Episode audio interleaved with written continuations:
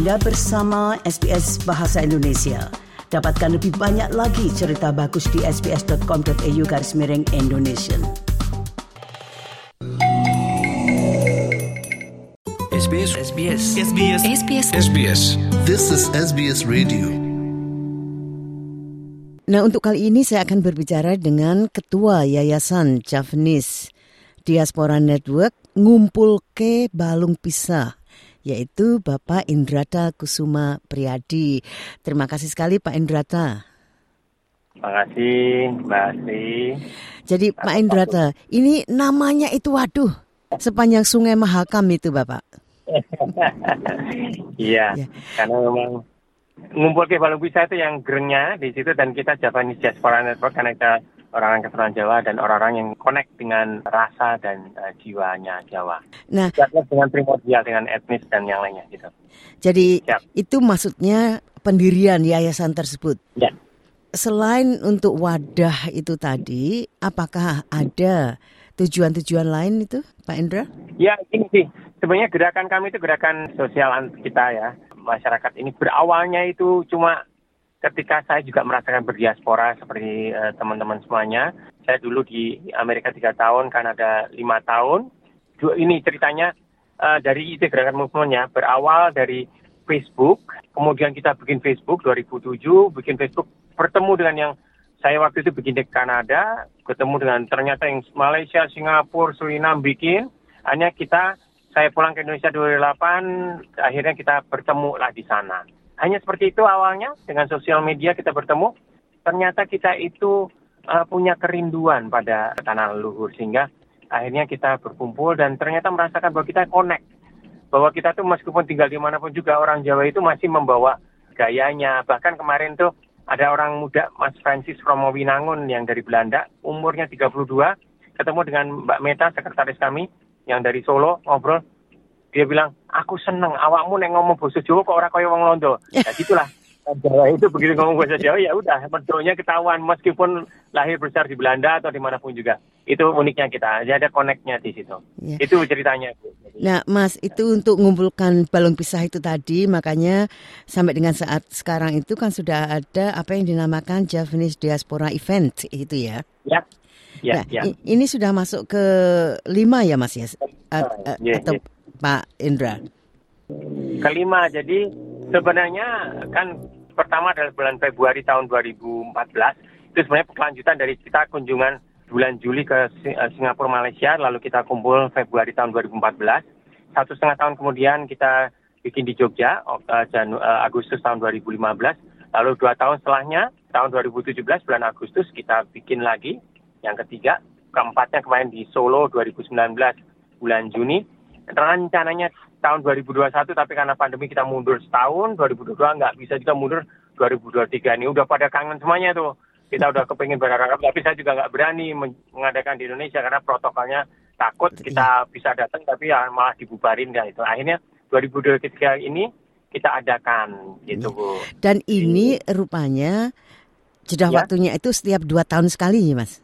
Iya, iya. Kita sepakati dua tahun sekali. Tahun sekali itu kecepatan. Iya, Kalau betul. empat tahun sekali ya kayak sekarang ini udah pada kangen. Nah, untuk kali ini eventnya itu atau gawenya itu ini memang dari Jogja, tetapi ini kan katanya temanya napak tilas luhuring leluhur tiang Jawi. Ya. Nah, itu maksudnya apa? Ini, yang pertama sampai ketiga itu ada di Jogja. Yang keempat itu ada di Solo.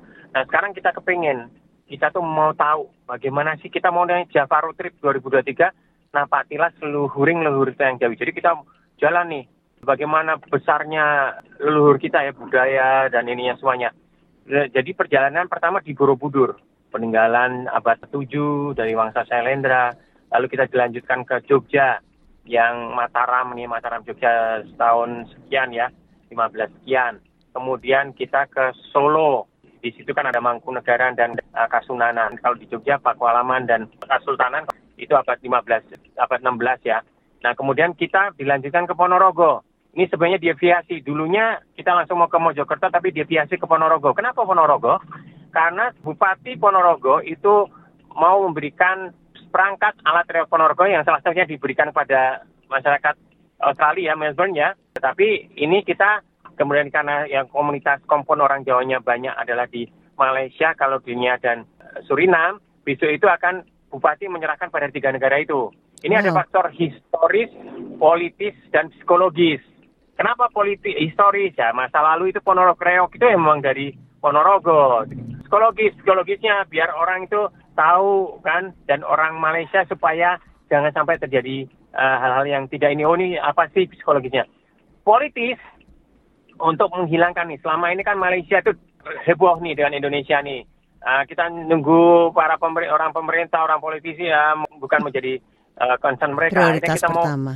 Iya. Ya, itu makanya kita dari Reokis. Kemudian dilanjutkan ke Mojokerto karena itu kan peninggalan Majapahit, Trawulan dan semuanya itu ya peninggalan Majapahit. Kemudian diakhiri dengan di Surabaya kita ada tour Surabaya, Madura, Gresik. Pada akhir acara kita ada demo masak masing-masing negara.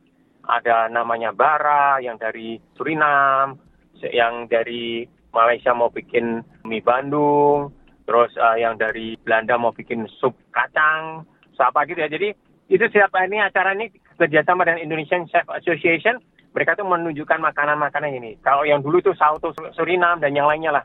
Ah, jadi kita sama-sama saling mempelajari, sudah berasimilasi dengan negaranya masing-masing, tapi mereka masih membawa gaya-gaya orang Jawa di sana. Itu Bu, jadi kita benar-benar acara ini napatilas luhurnya lelu- luhur tiang Jawi itu karena kita mau supaya kita bangga dengan rootsnya kita sendiri. Itu Bu. Eh, maaf, ya Bapak, saya jadi merinding rasanya. Jadi bulu kuduk saya berdiri itu rasanya. Karena sambil mendengarkan eh, cerita Pak Indra itu. Nah, ini dalam waktu yang sangat sempit karena tanggal 12 sampai dengan tanggal 18 itu kan sempit sekali Bapak ya. Berarti Ya, ini ya, padat sekali acaranya itu. Nah, Ya.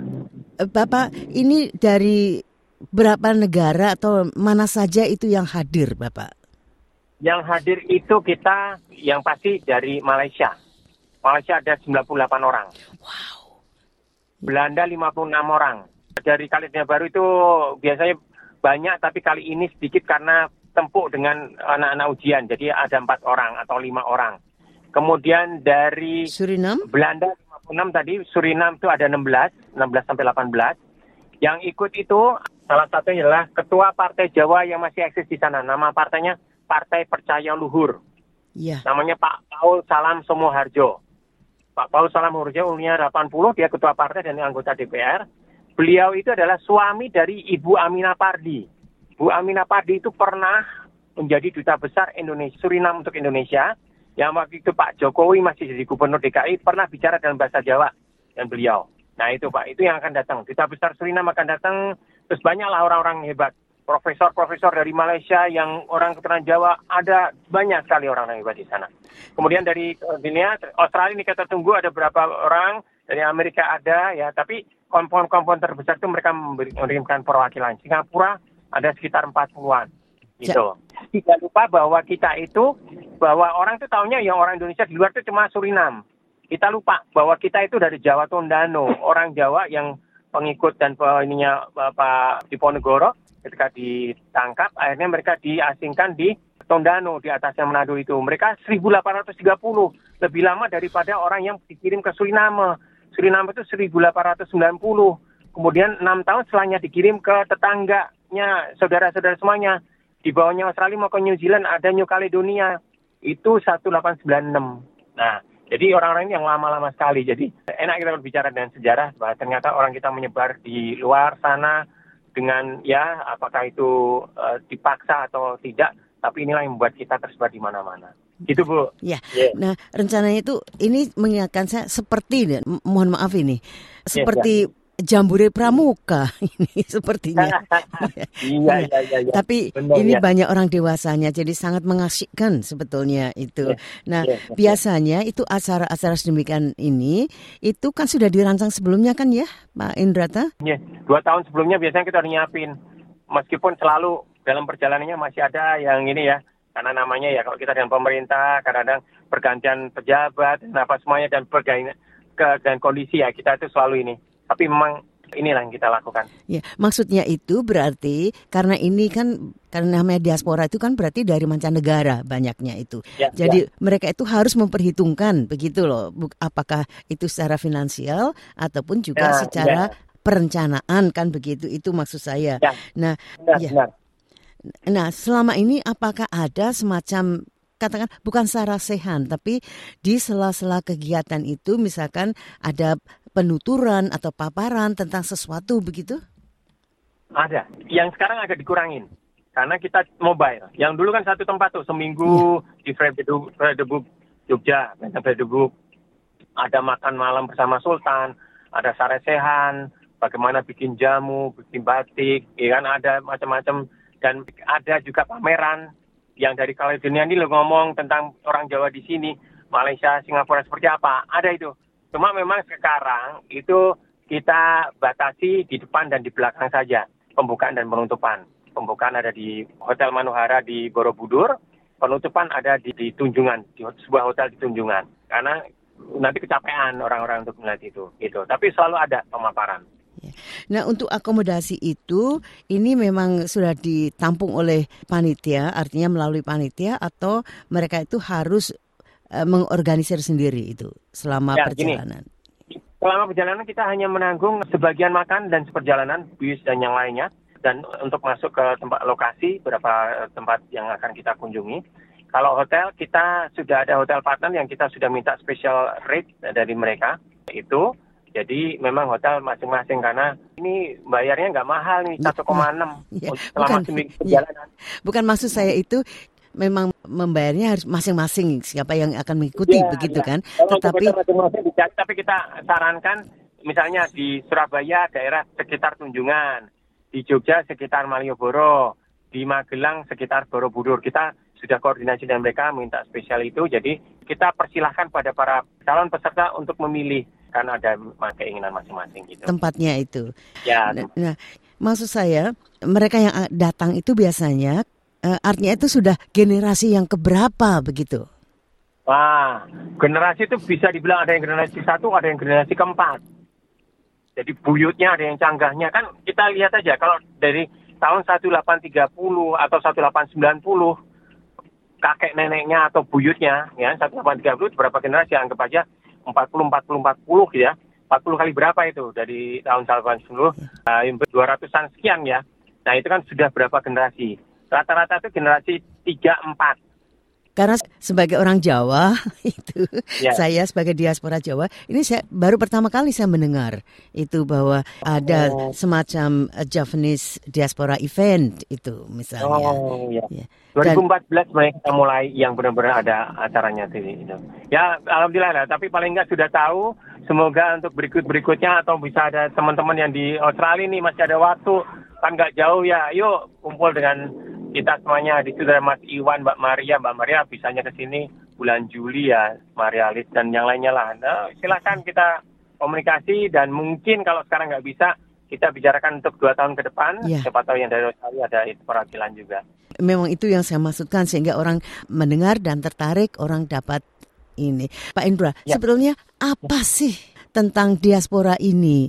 Apa sih tentang budaya Jawa yang katakanlah menarik atau apa ya, pulling the heart of diaspora Gini, Bu. itu? Saya ini kan orang pariwisata biasa kuliah di NHI BPL Bandung dan kemarin kuliah lagi ngambil di UPI Universitas Pendidikan Indonesia ngambil manajemen resort and leisure. Itu ada istilahnya longing tourism, wisata kerinduan. Kalau buat saya bahasanya heritage pilgrimage. Orang-orang di Suriname, di Belanda itu mereka itu kayak orang Islam itu sekali seumur hidup bisa naik haji kalau punya duit. Mereka itu juga sangat militan seperti itu, kepingin nengok itu. Nah, kaitan ini kalau kita belum berdiaspora tidak akan merasakan. Bu Sri kangen nggak?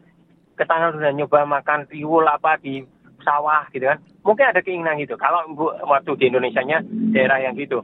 Tapi ini yang terjadi Bu. Apalagi kalau melihat sejarahnya orang-orang kita ini yang jauh ke Tondano, yang jauh ke Suriname atau ke Belanda mereka itu kan ada yang memang keinginan sendiri banyak itu yang digendam dihipnotis lagi di pasar umur 12 tahun ditarik dibawa naikin ke kapal di Semarang sana langsung dibawa ke Suriname yang jauh. Nah mereka itu nggak bisa mampu pulang lagi. Mereka tuh punya kerinduan. Dan kerinduan itu gedok tular dari nenek buyutnya turun ke anak-anaknya. Sampai ini salah satu contoh. Pak Yakim Asmowijo yang di Belanda itu dulu lahir di Suriname kan. Waktu itu Mbah Ranti, neneknya tuh, sorry ya saya cerita ya. Mbah Ranti itu pernah manggil dia waktu dia masih kecil. Yakim Reneo, aku ki wis ra mampu aku wis tuwa. Aku pujak nih awakmu mengko saya doakan supaya nanti kamu kaya dan punya harta yang cukup untuk bisa ke mana-mana. Nanti kalau sudah cukup uangmu, tolong pilih ono, tolong Jenguk. lihatlah Iya. desaku, desa Cangkringan, Wow. Jawa Timur. Ya gitu kan. Akhirnya Mas Yakim itu kadang kemarin Oktober ke sini, sekarang akan datang lagi. Jadi dia sangat sangat ini sekali. Karena dari neneknya gitu kan oh, teringat dan mungkin kan namanya pikiran keinginan dari itu kan bisa kebawa. Nah ini terjadi dan itu kepengen banget kalau ke sini wes aku ketemu wong ngomongku kabeh.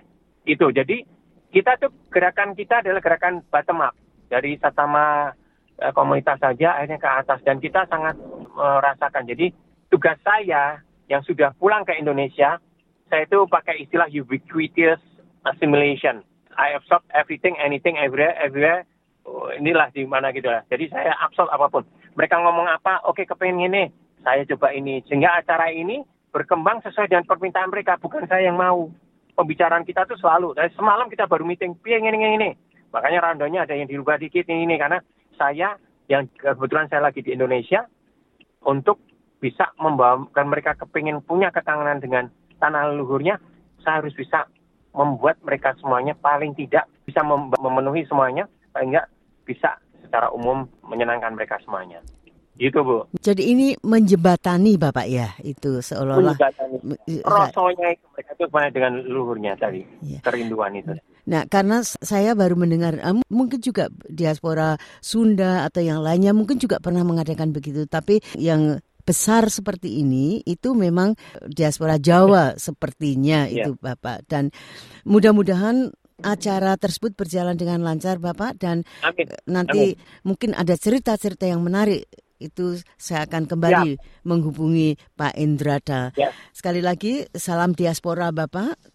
Kali ini Salam adalah diaspora. salam diaspora Jawa dan sukses untuk diaspora Jawa event itu. Selamat siang Bapak. Selamat siang.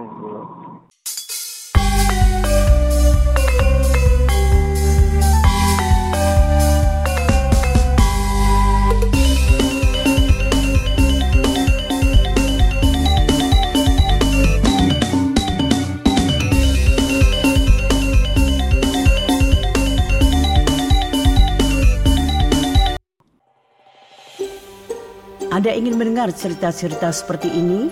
Dengarkan di Apple Podcast, Google Podcast, Spotify, atau di mana pun Anda mendapatkan podcast Anda.